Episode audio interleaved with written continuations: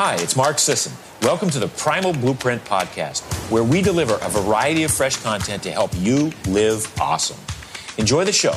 Engage with us online at marksdailyapple.com and on social media, and send your questions to info at primalblueprint.com.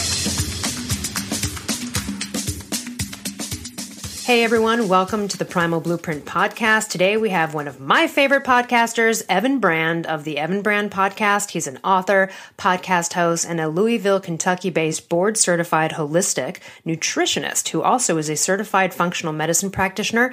I put him on my free thyroid guide on my website, elleruss.com, because he does remote consultations and offers uh, some consultations to just see if he's even right for you. He is also a nutritional therapist and a personal trainer. He's just passionate about healing chronic fatigue, gut issues, autoimmunity. He knows so much. Again, uh, I, you know, of all the podcasters out there, one of my favorites. Welcome back to the show, Evan Brand.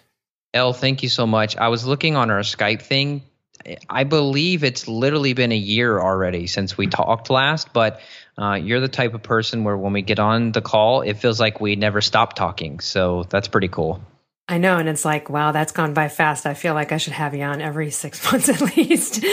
Um, hey, I'm down. Today, for everyone, we're going to talk about a couple subjects. We're going to jump into autoimmunity and some various issues with autoimmunity and gut health. And then we're going to talk about nootropics and some of the warnings. And uh, Evan and I are going to speak about a couple bad experiences we had with that. And so we just will get into these right from the get go. Let's talk about Gut health and autoimmunity, they are so related. We know for sure, and you and I have both talked about how grains and gluten can trigger Hashimoto's antibodies. We know people with rheumatoid arthritis have really seen improvement when they reduce and get, you know, the paleo AIP down or even strict paleo. And then, you know, they'll eat, you know, a, a bite of bread and then they can't move their fingers the next morning. So then they're like, okay, I, I know what that is. I think, though, when people are going down this road, I know a lot of people suffering with autoimmune conditions. We have to start with mouth to anus. We have to start with us. We've got to get this gut in line. Please tell us why we need this message. Yeah. Well, one, it's because there's still Krispy Kreme donuts and McDonald's that have a line wrapped around the building. You know, I think in our little health bubble, we may get a little over optimistic about how much we've changed in terms of societal's uh, I guess influence like how much have we influenced society and how much have we shifted the public mindset towards certain foods and I think in certain aspects we've done really good. I mean, I've seen quite a bit of organic and grass-fed products available at even just the conventional grocery stores now, which is pretty impressive. But I literally would have to drive probably almost an hour where I'm at right now in Kentucky to get to a place that would serve a grass-fed burger and even then you feel like uh, you've done something wrong if you don't show up in like a polo or a button up and khaki pants and a nice belt and shoes. It's like, okay, why does this have to be the context that I get grass fed beef in a restaurant? Why can't I just go into a local little diner and that's a pastured patty? So I know in certain places like LA, San Diego, New York City, I mean, I'm sure there's little bubbles out there that are way ahead of the game, but as as little as I travel, at least in my bubble here in Kentucky, I see that we've got a long way to go. And I don't know how long it's going to take. I don't know if it's going to be five years, ten years, twenty years. I mean, I hope that with the stuff that you and I are doing, that we can help speed this process up a little bit. But I've got so many people, even just in my family. I mean, people would think, "Oh, he's a health podcast guy. He must have the healthiest family ever." Yeah, right. Like nope. I, I I can't even get my my grandma who just recently got diagnosed with diabetes. She, you know what she does with my nutrition advice? I wrote her up this protocol and everything. She, she throws just, it in the garbage. well, she, well, luckily she didn't do that, but she puts it in her little pile of stuff on her on her end table by her by her couch, and it's like under 50 magazines of like Weight Watchers and everything else. Here's Evan's little handmade, handwritten diet protocol sheet, and then she goes to the hospital and they charge eight hundred dollars for a uh, a dietary nutrition course at the hospital. It's eight hundred bucks. And mm. guess what it is? It's all food pyramid. It's six to ter- six to twelve servings of grains, pastas, bread. Make sure it's whole wheat, healthy right. whole wheat. Got to get the four servings of fruit in there, two to four servings of fruit on there too. So throw that on the fire. Yep, yep. Throw your orange juice into the picture, but yet, but yet she's got an A1C level of 6.7, which is way too high. Oh shit, that's type two diabetes, really? Yeah, it's it? diabetes. It is.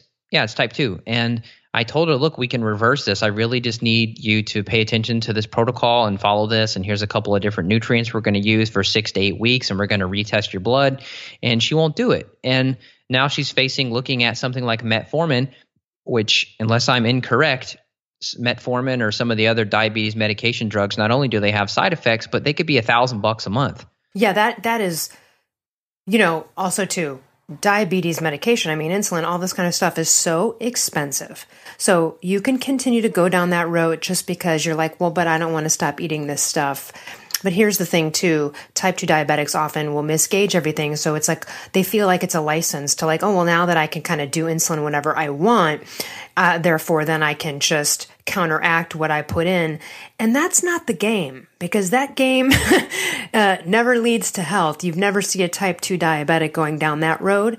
And again, you know, I think we've probably talked about this before, but when you're a human being, you want your pancreas and organs to work right because we're human beings. And that system knows better than us on when and how much insulin we need. So you're going to always overshoot or undershoot, right? There's yep. there's too much guesswork and problems there. Let's talk about family since you mentioned it. Listen, I mean, Evan Brand is telling you guys that he can't even get his grandmother to follow. I can't get certain people in my family to to do things that are different, and I think this speaks to You've got to do yourself first. You can try with others, then you got to dial it back and not try to rope anyone into your program, right? This is an individual sport, even though you can try to, right, lead the horse to water, but then don't spend too much time there because you got to work on you. Agreed. Well, and you'll make yourself sick. I mean, I stress myself out so much uh, for a long period of time before I had to learn that lesson. I mean, my mother, I was trying to help her with blood pressure issues. My grandfather was getting on Synthroid. And as you and I discussed on my podcast when I had you on, Synthroid is garbage and the conversion issues cause it not to work for most people. And yet he still gains weight and he's exhausted, but he won't listen. Now, fortunately, though, he's starting to listen because he'll see something, oh, Dr. Oz on TV said this or that. And then he starts mm-hmm. to perk up a little bit and go back to the literature I gave him. But yeah, back to your question originally about autoimmunity and gut issues. I mean, let's just talk about some of the mood issues too that come along with this. So we'll talk a little bit about Hashimoto's, and we can talk about uh, rheumatoid arthritis, psoriasis. That's autoimmune. Most people don't talk about skin issues in in the context of gut health, but I had a guy maybe I don't know two three weeks ago. His wife worked with me several years ago, and then he had this psoriasis issue. He'd been to five or six different dermatologists, and of course, all they do is give you a steroid cream and it magically makes the psoriasis go away while you're take, taking the cream and then you come off of the steroid and guess what happens the the skin issue comes back if not worse it comes back with a vengeance and so she said honey you really got to listen because most guys are reluctant to work with me and not because i'm a guy but because guys don't want to fess up about their health problems that's why my client base is probably 80% women maybe 75% to 80% women and 25 to 30% men. The men that do come to me, they're really passionate about health. The you know, and then a small percentage of those guys are like, okay, my wife forced me to do this. Tell me what to take so I can get this over with. It's like, dude, you really got to be in tune with your body. You're missing out on life if you're numb to your body. But anyway, long story short, you know, we gave the guy a six week AIP protocol because I told him to take about a month to get lab testing run. And then on the six week follow up, we had labs to review. Of course, he turned out with a bunch of parasites and bacterial overgrowth and yeast problems and H. pylori and a bunch of other things, which was affecting the gut. But just based on AIP, he was 80% better with his skin issue in six weeks. And I mean, and, and guess what? It was free. Like maybe he spent a little extra on a couple of different foods that he wasn't normally buying, but he was eating good meats, good vegetables, a little bit of fruit, no grains, and that was it. And 80% better. And so, no matter what issue you come up with, and this is something I learned, uh, oh, I guess over the last maybe three to five years, I would get these cases that were so complex, and I thought, man, am I really a qualified person? You know, I'm not a medical doctor, and turns out people like that because they're yeah. sick of medical doctors. But uh, for a while, I thought, okay, I'm not a medical doctor. Am I really able? Am I really going to be able to do something for this person? And it turns out if you just stick with the foundations, this is not like rocket science. If you stick with the foundations, you're getting people sleeping, you're getting them to address stress, you're getting them to have healthy relationships, you're getting them to cut negative people out of their lives, you're encouraging them to be with positive people. You're getting them to listen to music and dance and sing and do all the things that you would have done if you lived in a tribe, which is dancing and singing and hanging out with the sun and being barefoot and all the primal things we talk about. That's pretty basic, but yet that alone, plus getting some deeper investigation done with testing, various types of testing, depending on what's going on, you can resolve some crazy issues that you would never think you could even touch. Uh, oh, I, you know, just like you, I've seen people turn around in six, eight weeks. And by the way, for those listening, if you don't know what AIP stands for, that's autoimmune protocol. You can go to evanbrand.com and find out more information and look at his podcast on those topics. But also, there are books on it. And you can just Google paleo AIP food list and things like that to sort of start to get an idea because things are a little bit stricter and different for people with autoimmune disorders you know, let's talk about some of the symptoms. So it can manifest in psoriasis or Hashimoto's, right? Or, um, or, or really anything. But what are some of the symptoms like of the gut? Is there something in the bowels? It's, you know, always bloating and gas kind of accompanying these things. Like what are some things that, because if, if people out there have regular gas after eating or not, that's not normal. And I just, can you touch on that? can you please touch on that? Right. Yeah. I know people think it's normal. Like they'll have like farting contests with people at the dinner table. It's like, okay, something is not right. Okay. So just because everybody else in the family has to fart that much doesn't mean you should. Um, it, it's weird because, you know, I struggled with gut issues and, and, mood issues. You know, I had depression for probably a decade, uh, totally throughout my teenage years, high school, college, etc. And 80% of it was resolved with fixing my gut and fixing my diet. And then, of course, I did some other tweaks along the way. But yeah, mood issues are huge, gut issues are huge. Like you should not be farting. Like pretty much period. Right. Now, you'll see you'll see these little random things on social media like the average person farts 15 times a day and you're like, "Oh, great, I'm normal." And it's like, "Okay, that's average. That doesn't mean that's what a human is supposed to be doing. If you're having excess gas for some reason, that likely means that something is fermenting and rotting and putrefying in your gut. Now, could it be candida overgrowth? Yes. Could it be bacterial overgrowth? Totally. Could it be that you have too many grains or you've got beans or you've got some other undigested food in there? Yes, absolutely. And so you have to fix those. Could it be hypochlorhydria, which is a condition that means you have low stomach acid that could be caused by stress or H. pylori or thyroid PPI even. use. Yeah. Thyroid, yeah, yeah, thousand percent. Yeah, I'm so glad you mentioned that. Yeah, thyroid hypothyroidism alone could cause low stomach that's acid. Right. So that's like root cause stuff. And yes, gut other gut symptoms. It could be constipation. It could be diarrhea. It could be alternating, where maybe you have this once a week bowel issue. Like on Fridays, you poop five times before you go to work and you're like, oh yeah, that's just my Friday. It's like, uh, no. right, right. Yeah, that's just you're like, no, that's not how Fridays are supposed to. right. Yeah. So if you're if you're if you're pooping more than basically three times a day, you're getting into that kind of irritable bowel territory, which was my diagnosis from the conventional gastroenterologist, and of course the only uh, treatment for that from a conventional standpoint is antispasmodic drugs to try to reduce the the firing, if you will, of your bowels, but it, it, it's it's not a bowel issue. It's not that your bowels are firing too much because they're firing too much and they need to be shut down. Kind of like a kid with ADHD being put on Ritalin. It's not a Ritalin deficiency. It's something going on with the brain, typically neurotoxins that are causing the hyperactivity. Um, gut issues in kids are common too. I've been seeing. I mean, it's it's funny because maybe not funny. It's kind of sad, I guess. I ha- have kind of branched out into doing like pediatric functional medicine and not by uh, desire necessarily, just kind of by necessity because all these parents have been to their pediatricians and they say that their kid is colicky.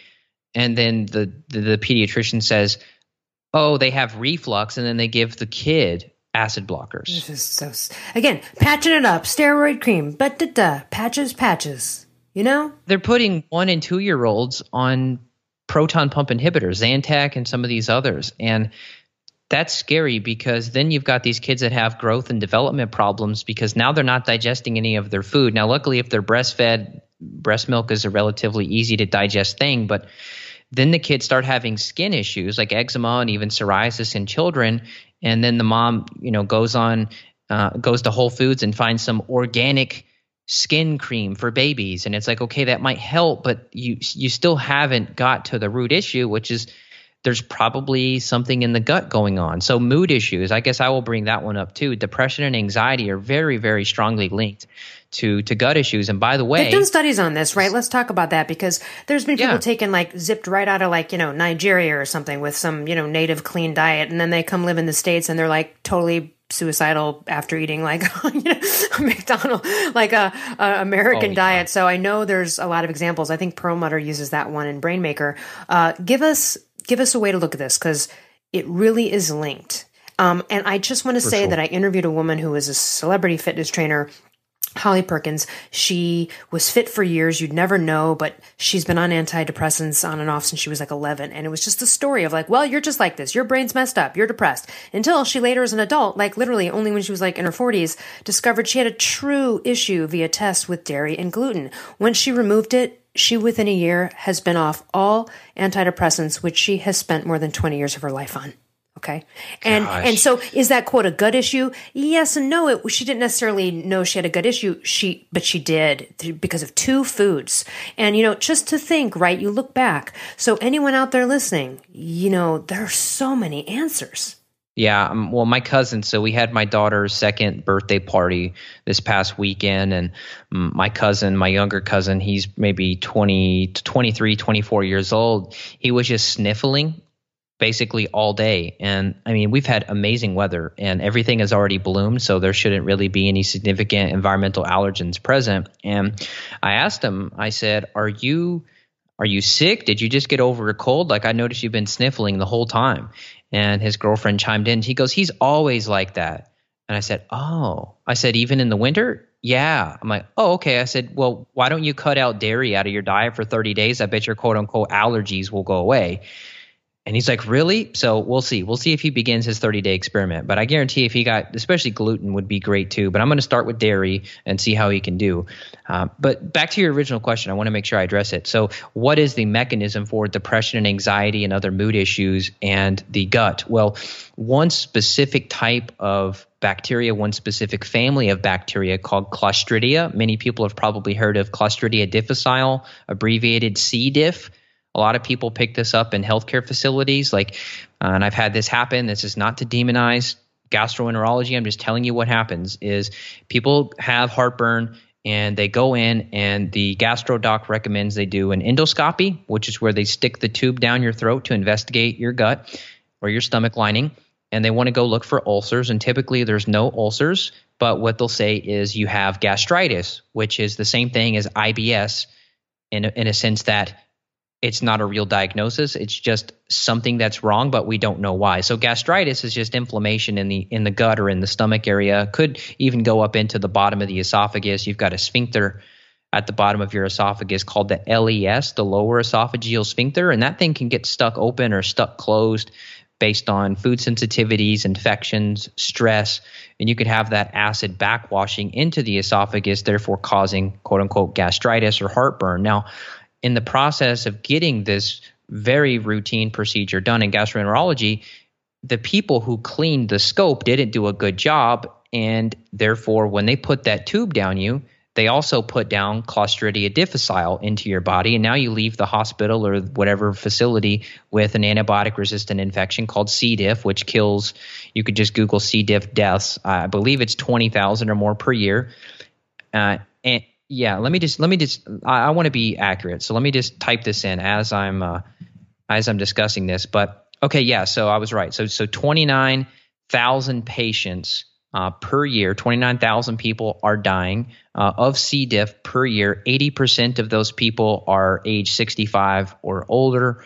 And basically it's de- it's deadly diarrhea is what it is. You just you die. So okay, so what if someone's listening? They're like, "Damn, I just walked out of the office yesterday. Like, what do you do? Jam some oregano oil and some. I mean, like, how do you uh, fight that?" Yeah, good good question. So let's just com- compare conventional and, and functional real quick. Conventional uh, it would be a bunch of antibiotics. If they, first of all, their testing that they're using is called antigen based testing, or they're doing human microscopy, which is where a human looks at your poop.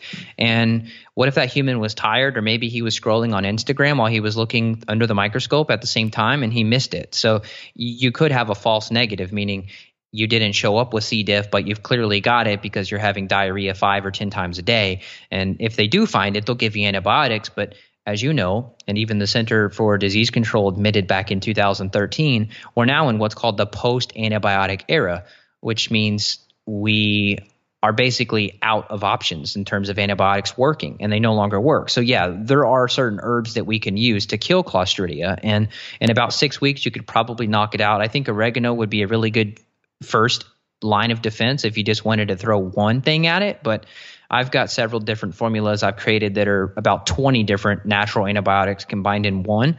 And I do my own version of what I call triple therapy. But instead of three antibiotics at the same time, it's three natural uh, blends of antibiotics and antiparasitics, and you can and you can get rid of it.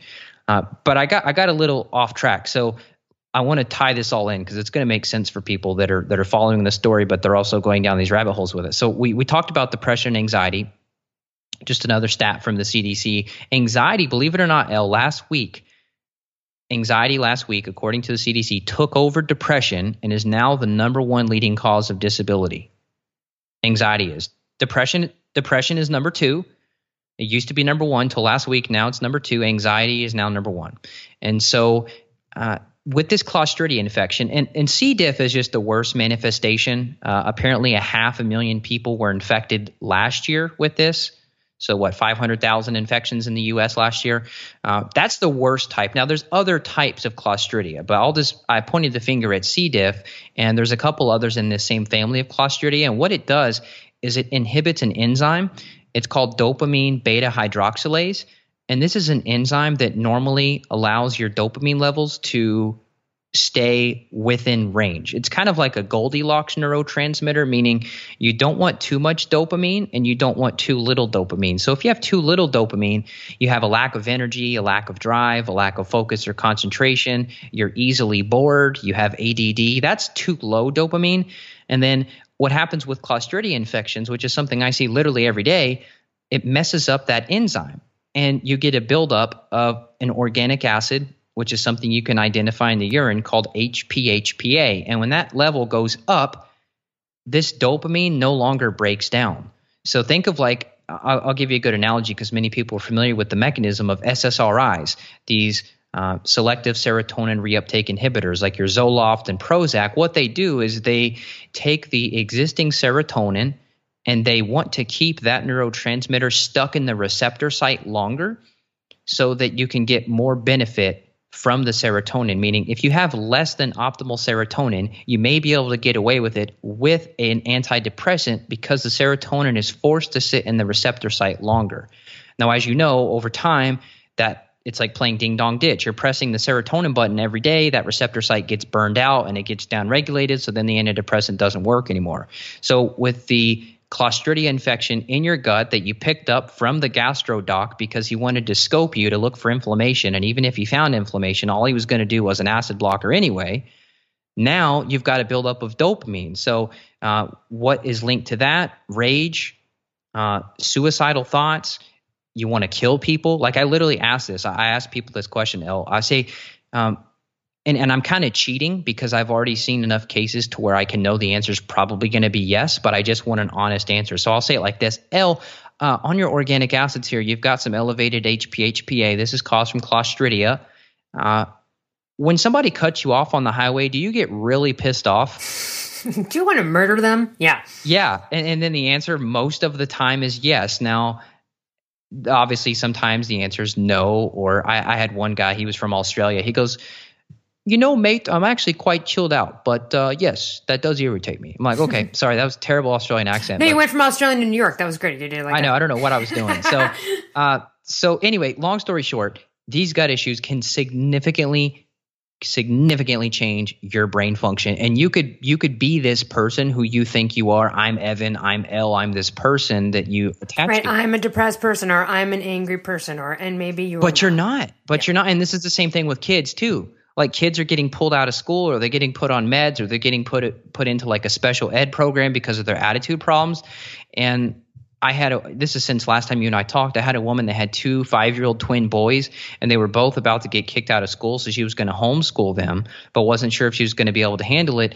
And between the two five year olds, they literally had twenty different infections. I'm talking bacteria, yeast, fungus, mold exposure, parasites. They both had H. pylori, their HPA levels were off the chart. Their dopamine was so high, I couldn't even believe it. Most of the time, the dopamine levels never show up that high unless someone has had a major, major lead toxicity problem. Like they chewed a bunch of, you know, paint from an old windowsill or something like that. Like and and no, they never lived in a house that old, so we had to blame it on the gut. And then once we got rid of the gut infections, we retested, and then the dopamine levels were back down and normal. And and the mom, you know, she jumped on the call with me, and she was like, "What did you do to my kids?" And I thought, "Oh crap." And, and I'm like, what happened? And she's like, they're completely different. And I'm like, well, what do you mean? And she said, well, these kids have not had a single bout of rage since they started the gut herbs. And I was like, wow, that's cool because normally we may throw in that was the point. Yeah right. You know normally we may throw in like a like a maybe a, a PharmaGABA or a theanine or something like that to kind of calm them down. But i thought well let's just try to start small and just focus on the gut bugs. Maybe we'll throw in some mood support later. But we didn't have to. So yeah if you have a mood issue your first step could be a psychologist or a psychiatrist. Maybe they can help talk you through it. But i think if you go straight to the prescription pad you're a bit limited in your success rate there Absolutely. And as we know, look, hypothyroid patients go, they get put on Prozac, it'll last a couple months, then it won't, because again, you're patching something and you're never getting to the fact that they just don't have any T3. So it doesn't matter how much SSRIs you give someone, you know, essentially you're patching it up. So let's drop through and, and slide through a few others. There's this um, was it Sjögren's, an eye disease yeah, as well? That's yeah. autoimmune. So you've seen some success. Tell us where you know, obviously conditions where you have seen success. You've definitely seen success with Hashimoto's people nipping that in the bud by just getting the gut and the diet under control. So yeah, yeah, and uh, and I may pronounce it wrong, but I call it Sjögren's. Oh, Sjögren's, so Sjögren's. right? Sorry, it's S G O R J. So if you can look it up. Yeah, so the people that have already been diagnosed, they're probably yelling at us how to correctly pronounce it but but but I say Sjogren's. I don't know if that's right or wrong, but anyway, it's like an autoimmune condition of the eyes where it's really causing, uh, really causing a lot of uh, like eye dryness and itching, and typically they get some type of a prescription eye drop, which mitigates the symptoms but doesn't address it. I mean, it's autoimmune, so your immune system is attacking I don't know if it's the optic nerve or what what specifically is going on. Honestly, I don't even need to know what's going on. I just know I need to try to fix all the causes of autoimmunity and autoimmunity can take any any shape or form that it wants to, right? So when you're really focusing on somebody and you're thinking, okay, what type of issue can I fix? Honestly, all autoimmune conditions have the same triggers. There's typically a gut component, there's typically a stress or a trauma component, like a death of a loved one or a divorce or a stressful childbirth, sometimes a C section for women. The stress of that triggers the, the Hashimoto. So the the body's weird. I, I can't say why or how the body picks to attack what. So, in the case of rheumatoid arthritis, the autoimmune condition affects the joints. In the case of Hashimoto's, it affects the thyroid. In the case of Sjogren's, it affects the eyes. In the case of psoriasis, it affects the skin. So, I can't really say, okay, why did it do this in this particular part of the body? I don't know. Maybe thyroid is more susceptible, more sensitive. Maybe that's why Hashimoto's is so common. But what about the cool thing is? Sorry, yeah, go ahead. say drop in alopecia. That's one of them. The the yeah, baldness yep. situation. I saw a young kid the other day, a young girl with most of her hair missing, like she was a balding ninety five year old man kind of thing. Oh, and I just wanted to cry. And I, um, what what is happening there? And once stuff's half lost, can it grow back if you correct it? Like, talk to us about that weird disease because that's you know some random one. We don't see that as often you know? Yeah, yeah. Around. Alopecia, I mean, it's significantly gaining. I don't have any statistics pulled up, but I'm sure people could just type in alopecia CDC or alopecia statistics, read about it on their own. But I'm telling you, it's becoming much, much, much, much more often. My brother in law actually, he has alopecia. And then guess what? He developed type 1 diabetes a year later. So that's interesting. And oh, yes, I. Because that's autoimmune. I, so that's interesting. Exactly. So what does he eat? I mean, he's the guy that goes straight to the sweets at any family gathering. If there's cookies, which we did have cookies at my daughter's birthday party, we had some gluten free, non dairy cookies, and everybody noshed on them. I don't even know what they looked or tasted like because I didn't get one, but they were gone. And so that's a that's a healthier cheat, but it's still not good for that condition. Yes, you you you sugar messes with with autoimmune. Totally messes with uh, that. We've heard that a lot on Mark's Daily Apple. That people who've recovered, they've done all this stuff, and things are kind of in remissiony. But then if they do too much sugar, it kind of flares up. I believe it. Yeah, I mean, sugar is kind of my kryptonite for sure. My brain fog comes back. I get depressed yep. if I do too much. Totally. Sugar, to be honest, like it seems crazy, but I, I literally get depressed if I eat sugar. So, I mean, I'm talking processed sugar. Do I still do a little bit of maple syrup, a little bit of blueberries here and there? Totally. I've got blueberries growing in the yard. Absolutely. I had a handful of those today, and I feel good.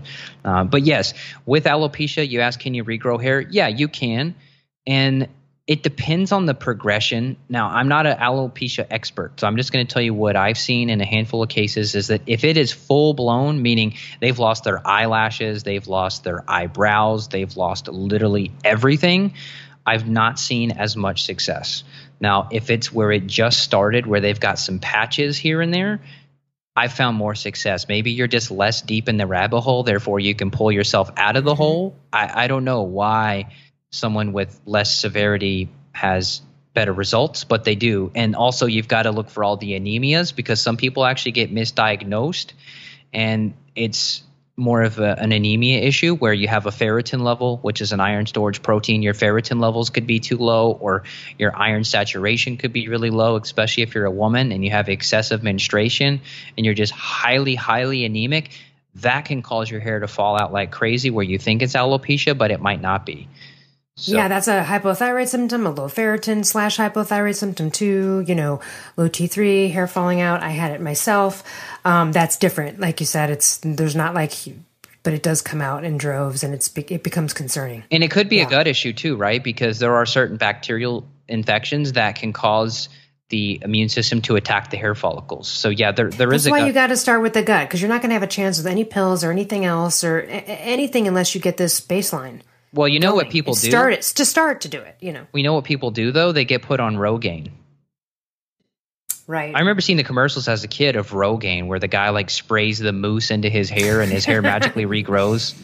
Again, it's like a it's like a patch, or or like it's like taking the um the acid block or something that's going to like reduce the amount of contractions in your colon. Like it's all just going about it in a patchy way, not a root way. Right. Speaking of patches, there's an autoimmune condition called vitiligo, which is what oh, yeah. Michael Jackson had, where you've got these patches of skin that turn various different colors uh, ulcerative mm-hmm. colitis, Crohn's, lupus, MS, celiac. I mean, these are all related. And some may have all of these. I mean, you could have a person literally that could have Hashimoto, celiac, RA, MS, lupus, vitiligo. They could have it all. It just depends on, you know, how deep in the rabbit hole are they. If they have like a Lyme disease previous diagnosis and they got pounded with antibiotics via IV, that increases the severity of the the cases too is previous antibiotic use. And I don't ever like people to to beat themselves up because negative self-talk is not good and we're all guilty of it but that's one slippery slope for people is when you get something like a diagnosis of Lyme hopefully it's accurate uh, make sure you do DNA Connexions if you're going to get tested for Lyme before you go on any antibiotics. My opinion is that antibiotics are not necessary and it makes it worse and it creates a biofilm around the Borrelia, which makes Lyme actually harder to kill. So, my advice is antibiotics can be avoided. That's my opinion. And you can fix Lyme and the co-infections like mycoplasma with herbs. My wife had mycoplasma. She had such bad joint pain she couldn't put her bracelet on anymore, and we fixed it with herbs. But if you do go down that rabbit hole, make sure you look up DNA Connexions. It's C O N N E X Connexions with an X. That's the company who I trust the most, and they do what's called a PCR based panel for Lyme. It's urine. If you have been told XYZ symptom is Lyme, there's this kind of trend, if you will, of everyone having Lyme disease now. So just confirm, please, before you do any extensive treatment. That was a, that was a bit of a tangent, but it was tied into. No, I'm glad I'm glad you mentioned that. But um, it's, but it's tied into the autoimmune stuff because it's very rare for someone to say, "Hey, I've been diagnosed with Lyme," and that's it. Usually, it's, "Hey, I've been diagnosed with Hashimoto's, but I also have been told that I have Lyme." absolutely. Like chicken egg, one igniting the other. There's all sorts of domino effects. Um, let's use our last remaining minutes to just drop into the area of nootropics. Um, yes. And for those that don't know, we just quickly define what this is. Give us a, just a not medical. You know, we can get into that in a second, but just a snapshot. Like, what are nootropics? Why do people take them? Yeah, so they're basically brain vitamins, essentially. And uh, nootropic is a term that was coined back in, I believe it was 1970. And this term means it's a it's a brain enhancer, and it's something that can help in terms of memory, creativity, uh, executive function. So this is like getting things done, being motivated, uh, making your brain work better. And there are prescriptions and then there are supplements. And a lot of supplements have become popular so much that a company reached out to me a few years ago because they knew that I knew a little bit about supplements and they had me write a book on nootropics. So I did. I wrote a book uh, called Nootropic. Uh, it's the Everything Guide to Nootropics. I literally make like 10 or 20 cents if you buy the book. So I'm not here to pitch the book. I do not care if you purchase the book or not. But in that, I discuss all these different various categories of drugs versus supplements that you can use to try to work on your brain. Believe this, believes this statistic here. This is telling you how much it's growing. So in 2015, the nootropic industry was valued at 1.4 billion dollars and in the next 10 years it's going to be worth 6 billion dollars. So this is a very hot topic a very hot category. People are getting into it and a lot of people are doing what's called contract manufacturing. I used to work in the supplement industry so i know this.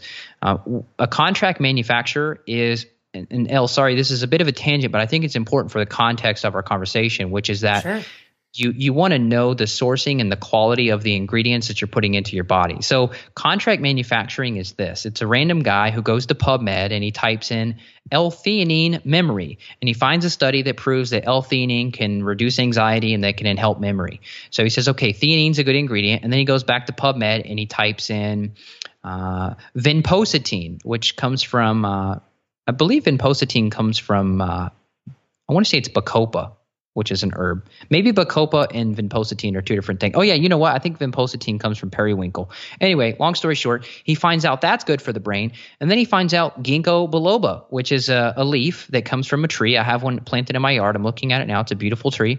It's a cool looking leaf, and that can help with cognitive problems. Okay, so I've got like five or ten different ingredients, and now I'm going to put these all in the capsule together because they're all supposed to be really good for me. So we're going to mix them all together.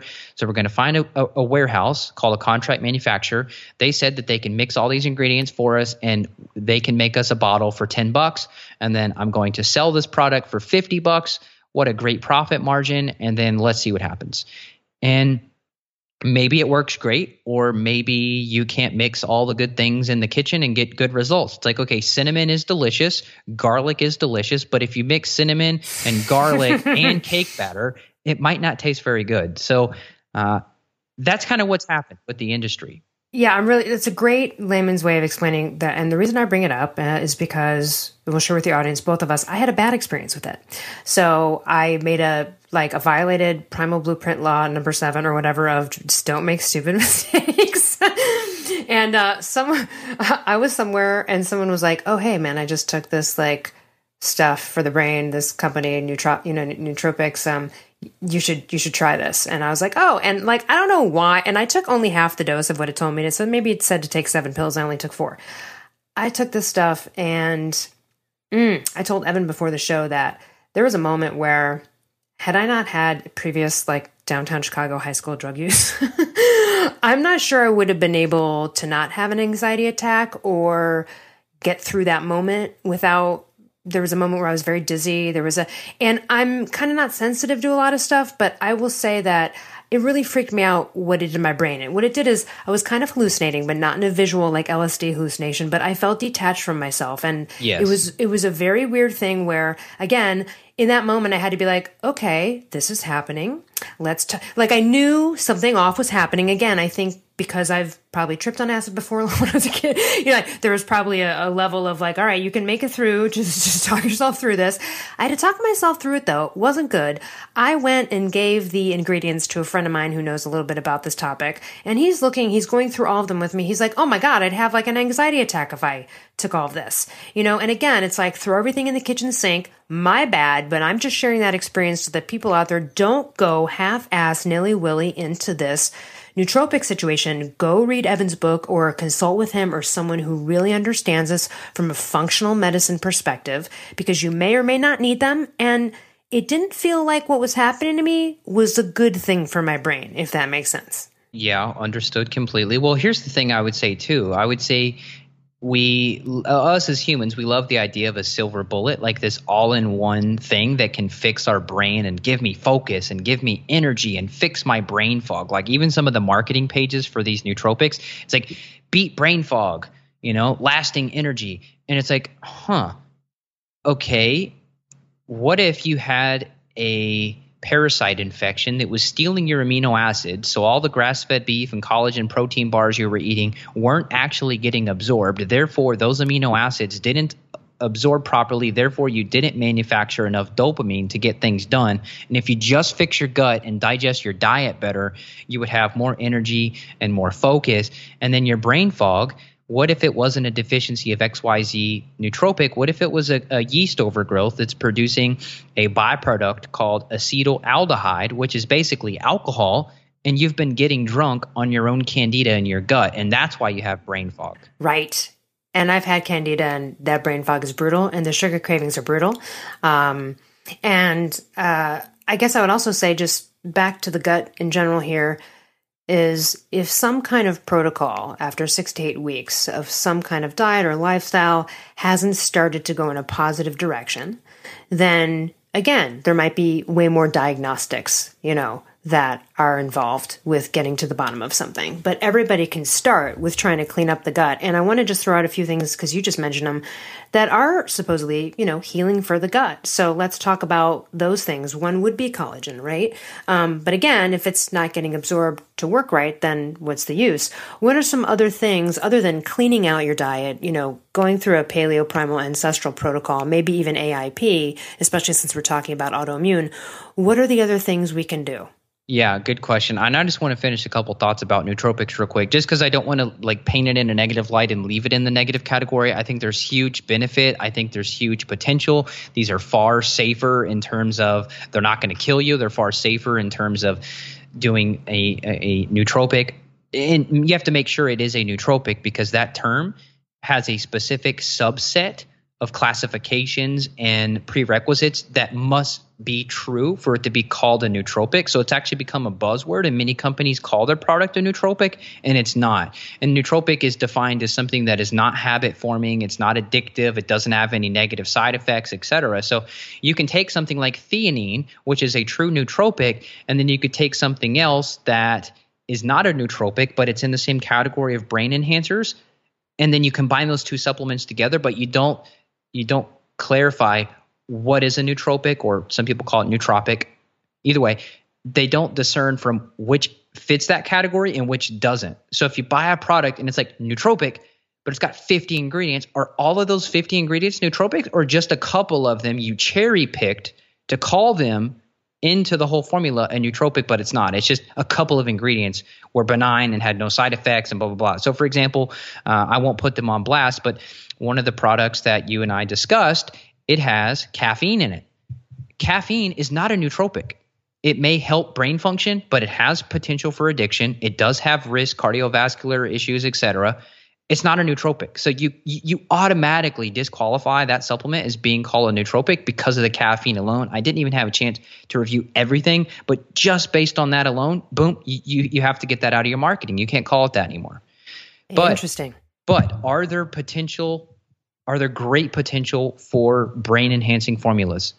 Absolutely. Should you consider herbal remedies to help prevent Alzheimer's and dementia and other things like ginkgo and bacopa and vinpocetine and alpha GPC and tyrosine and DL phenylalanine? yes, these are all amazing ingredients. They can change your life. But my advice is start with one ingredient, research it well, make sure you're clear and comfortable with it first, and then start with one ingredient.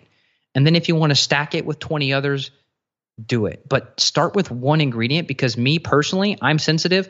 If somebody says take seven, I take one and I notice the same thing as somebody taking seven. So I'm so sensitive that I have to be that picky with what I take.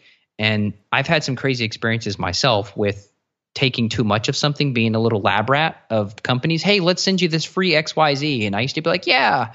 Now I'm like, okay, I'm not taking that. So so that's my disclaimer. There is true benefit, but because of the money potential that you can make on these products, make sure what you're taking is actually a nootropic and not a nootropic plus a bunch of other stuff added to make sure that you quote unquote feel it. So you make sure so, so, that you you feel like you're getting your money's worth. If people don't feel it immediately, they think they're not getting their money's worth, so therefore they don't like it. But like you don't have to notice something right away. Things can take a week or two weeks or three weeks to notice benefit. So that's my two cents about that. Now, uh, back to the gut health question so yeah, the, the first step in, in fixing autoimmunity and reversing any leaky gut situation is you got to figure out what you're up against first. So as we mentioned, there's several categories of bad guys. You've got the yeast, you've got mold, you've got even cortisol issues. So cortisol, it's a catabolic hormone, and cortisol alone can cause a leaky gut problem. Meaning, all you people with a perfect diet, but you're doing CrossFit four times a week for an hour, that cortisol load alone can cause a leaky gut. So it's no surprise that I see quite a bit of autoimmune clients that come from the CrossFit community. Now, once again, not to demonize it, exercise is great, good job, but the dose makes the poison. And if you're just burning the candle too much, that cortisol alone can separate those tight junctions, giving you leaky gut. And now all of a sudden, you develop food sensitivities and you're allergic to avocado. Isn't avocado good? It's a great fat source. I'm on a ketogenic diet. Can I eat avocado? Yes, you can. But if you cause gut, gut damage, maybe avocado starts to create a headache for you, like it did for me. And then I had to cut it out for six weeks, and then I add it back in, and that was fine. But once you do all that, you investigate, you figure out what's going on. Do I have yeast? Do I have bacteria? Do I have parasites? Do I have worms? Do I have other infections? From my dog, kissing my dog. You know, you could pick up a bug from kissing your dog or kissing your partner. You could pass bugs between each other pretty easily. And these are microscopic. You don't see them; they're microscopic. So once you fix all that, you clear all that stuff out, and then you're you kill all the bad guys, and then you come in and you get to the post-infection phase. This is where you want to heal up the gut. That's when you can throw some things in. So I'll just kind of uh, vomit at the mouth and, and throw a few things at that, that I've had good benefit with, and, and they do have good clinical research on them. One is going to be zinc carnosine. It's a specific form of zinc. It's carnosine. So C A R, like a car, carnosine, zinc carnosine. That's a really cool formula. I can't make a claim that it cures ulcers, but let's just say it has some amazing anti ulcerative properties. It can very, very, very effectively heal up the gut lining due to NSAIDs. So, any of your non steroidal anti inflammatory drugs, we know that ibuprofen kills about 19 to 25,000 people in the US per year. This is your standard Advil, kills 20,000 a year, perfectly legal. Cannabis kills zero, and it's illegal. Oh, hey, thanks for that shout out because that's my jam. yeah. So, so you know, luckily CBD is legal. I think the federal government, their whole it crackdown is. on CBD, I think it failed, and that CBD still is uh, available in all 50 states, which is far far better than using an NSAID for pain and anxiety, et cetera. I'm actually using CBD with my daughter because she fell out of her high chair about a month ago and had a head injury, and CBD literally, literally, literally, literally reduced her swelling by probably 85 to 90 percent in two days. Mm-hmm. And I want to just throw out there, I'll interject that if anyone's interested in the topic of CBD, you can look up Stuart Tomc, T O M C. I've interviewed him twice on the Primal Blueprint podcast. He's the spokesperson for CannaVest, and they are the company that makes the Plus CBD oil. And he's just a great expert on there if you want to learn, really get into that subject of CBD. But it ain't no joke. And actually, it's, well, everything's legal where we are in California, but you, I know you're lucky. You, you can get CBD at the Whole Foods, you get almost anywhere at a gas station, they have CBD. I mean, um, isn't that crazy? Crazy? It's I really know. crazy. Uh, it's crazy. So funny that it was demonized for so many years. I'm like, oh, really? Now it's legal? Yeah. I wish that would have happened when they didn't bust me for smoking a joint in college like that. It's ridiculous. That would have been nice. I know. Um, but yeah. So, So anyway, yeah, go ahead. But let me get back to the original point. So, so the original point was that NSAIDs, uh, you know, non-steroidal anti-inflammatory drugs like ibuprofen, Advil, these things can really, really do bad things to your gut. They can cause intestinal bleeding, even from just regular dosing. And a lot of children get dosed with Motrin, which sounds so cute and and oh, Motrin, give them a little Motrin. With, which is artificial flavors and artificial sweeteners, and then a little bit of ibuprofen added. That stuff can kill you.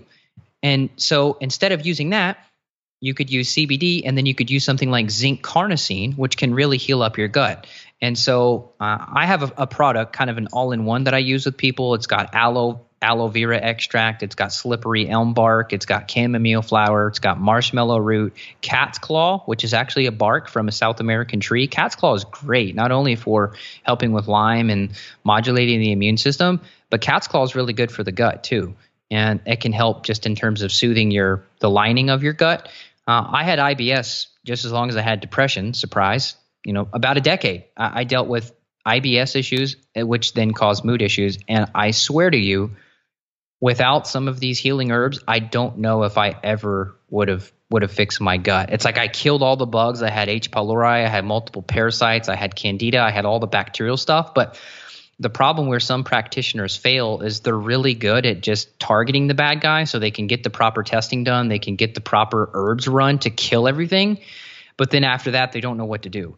And your success rate and your longevity with a gut protocol overall is dependent on you doing all the steps. It's like I'm watching these guys build a house across the street. It's like if they just stop after they build the framing and then the guy moves into the house he's going to be like okay why is there water getting in the house like there's no ceiling there's there's no gutters like okay yeah you made progress but you didn't fully build the house. You didn't fully build everything back the way it has to be built. So just because you get the framing done meaning you've got the testing done you've got your protocol lined out you've eradicated the infections now you still got to put the gutters on you've got to put the shingles on you've got to put the windows in you've got to put the brick on. Like that's the probiotics. That's the the glutamines and the DGLs and the aloe veras. You've got to heal all the damage that's been done to the gut because if you just kill, kill, kill, everything's bad, kill all these infections he's talking about, and then you stop, you know, two to three months later, you're going to be like, okay, I had a regression. Like my symptoms either stopped, you know, and, and I'm not improving anymore. My energy's the same, or I went backwards and now my skin issues back, or now my migraines are back, or now my joint pain is back. Um, we talked about RA a little bit, and I wanted to mention a specific bacteria that people can research. This is something you would look for on a uh, stool test. And I use a stool test called a GI map, like a map of the planet. GI is in gastrointestinal. And there's a specific infection in the literature that's been proven to cause RA and actually trigger RA. It's called Prevotella.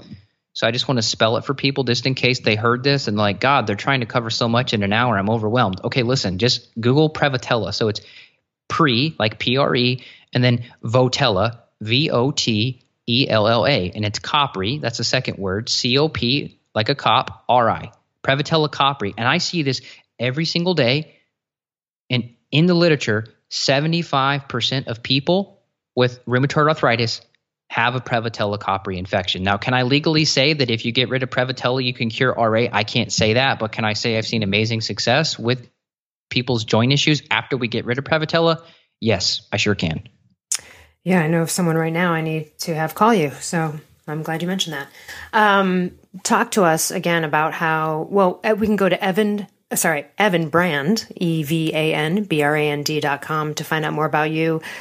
But you work with people all over and you can really get people on the right path and help them work with their doctors. Talk to us how we can benefit more from your information. I mean, other than your great podcast, um, how can we work with you so we can get on this road? Sure. Yeah. And, and I don't ever want to um, fool people into thinking that I figured out everything because I haven't. I don't ever want to be like a, an all knowing guru. I just want to be a guy who's figured out enough stuff to help enough people.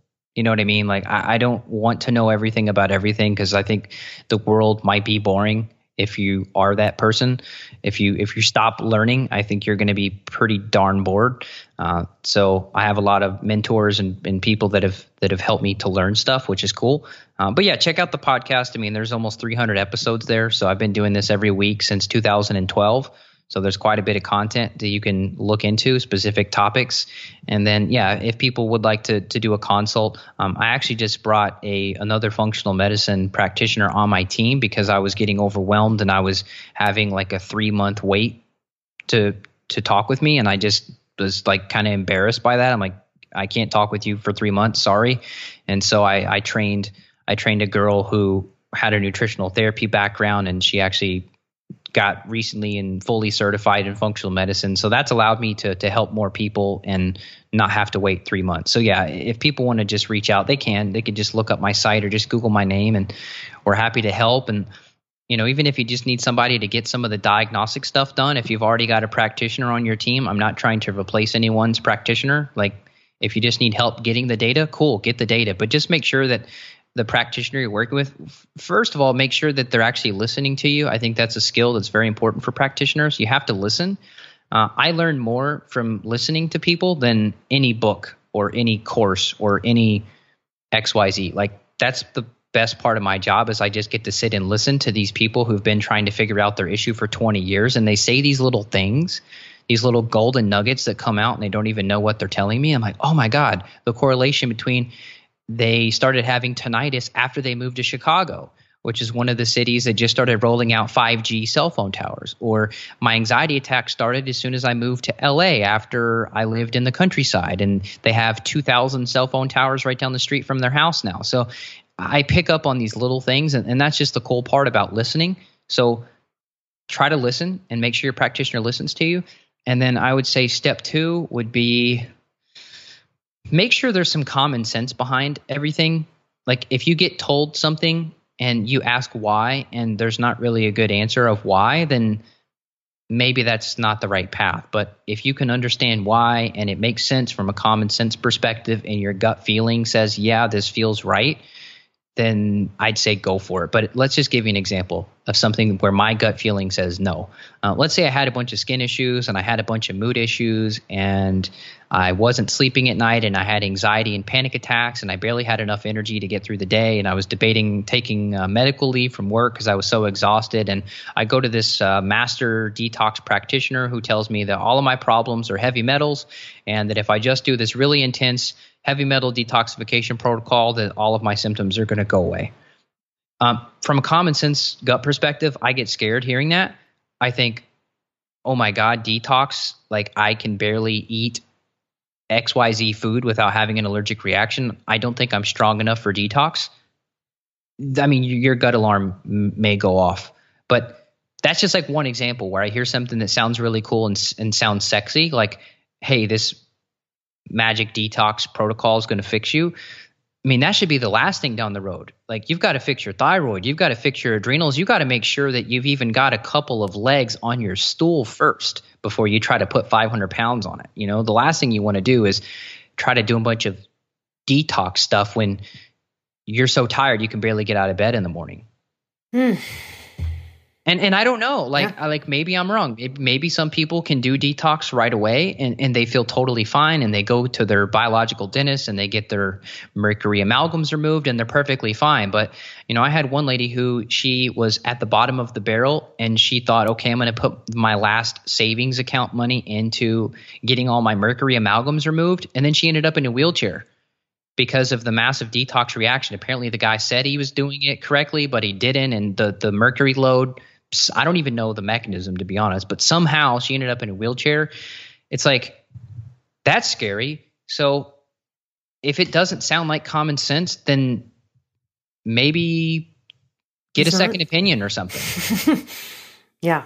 You know, I mean, I, am opening up a whole nother can of worms we don't have time to go into, but I just hope that helps for people. I just, I, I really want to help people because it's frustrating when you think that you found the silver bullet and then you purchase that silver bullet and then it ends up sitting in your supplement graveyard and then you're like why did i buy this supplement? I thought it was going to work and it didn't do anything and i spent my money on it. And then here you go with this bottle of stuff in your pantry and you don't really want to throw it away because you keep hearing over and over that xyz nutrients good for you but you don't know how to use it. It's like just get some data first. Don't just start buying stuff just because you think it might work. Yeah no it's such good advice and great to be mentored by someone who can, you know, like like everyone's heard, there's so many tangents and things affect this and then that affects that. And so in order to wrap your head around it, you almost, you know, you need to have a consultation with someone who can kind of help the investigation, but also then the repair and the healing. So, uh, thank you so much for joining us. Always an amazing pleasure. evanbrand.com is where you can go, and we'll put all the links to contact, uh, connect with you in the show notes.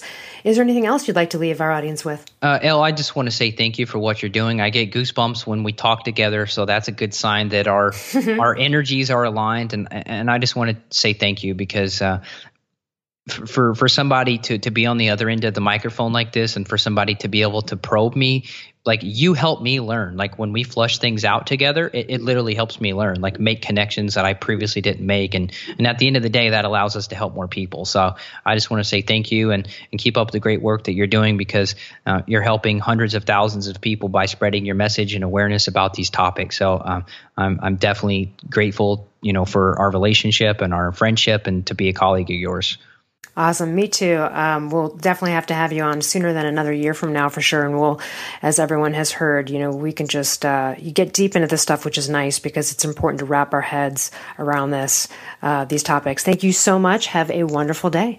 You too.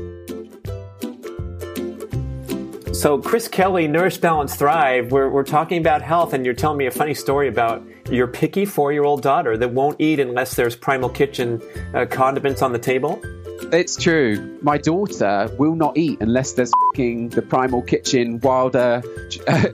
it's, it's, this cute thing actually she does. We have a local state park called Wilder Ranch. Oh yeah. And uh, she calls the ranch dressing Wilder Ranch dressing. we, we, we, we, there's no way we're going to correct her on that. It's just too. It's so so endearing. Uh, how old um, is she? She's four. Oh my gosh! So she likes like the mayo on. oh yeah, she so she loves those. So we love them as well. We have uh, we we eat them all the time. We eat the mayo, we eat the balsamic, we eat the the ranch, um, the avocado oil we use all the time, and, and so you know that's completely genuine. And I don't mind talking about that because you took the pain in the ass out of condiments. I really appreciate that. What an authentic spot from Chris Kelly at Nourish Balance Thrive. And yes, Primal Kitchen, you can call it Wilder Ranch dressing if you want. and uh, we'll send five cents of the proceeds over to that beautiful state park because they're, they're trying to make ends meet in Santa Cruz Mountains. Thank you very much, Chris. it's my pleasure.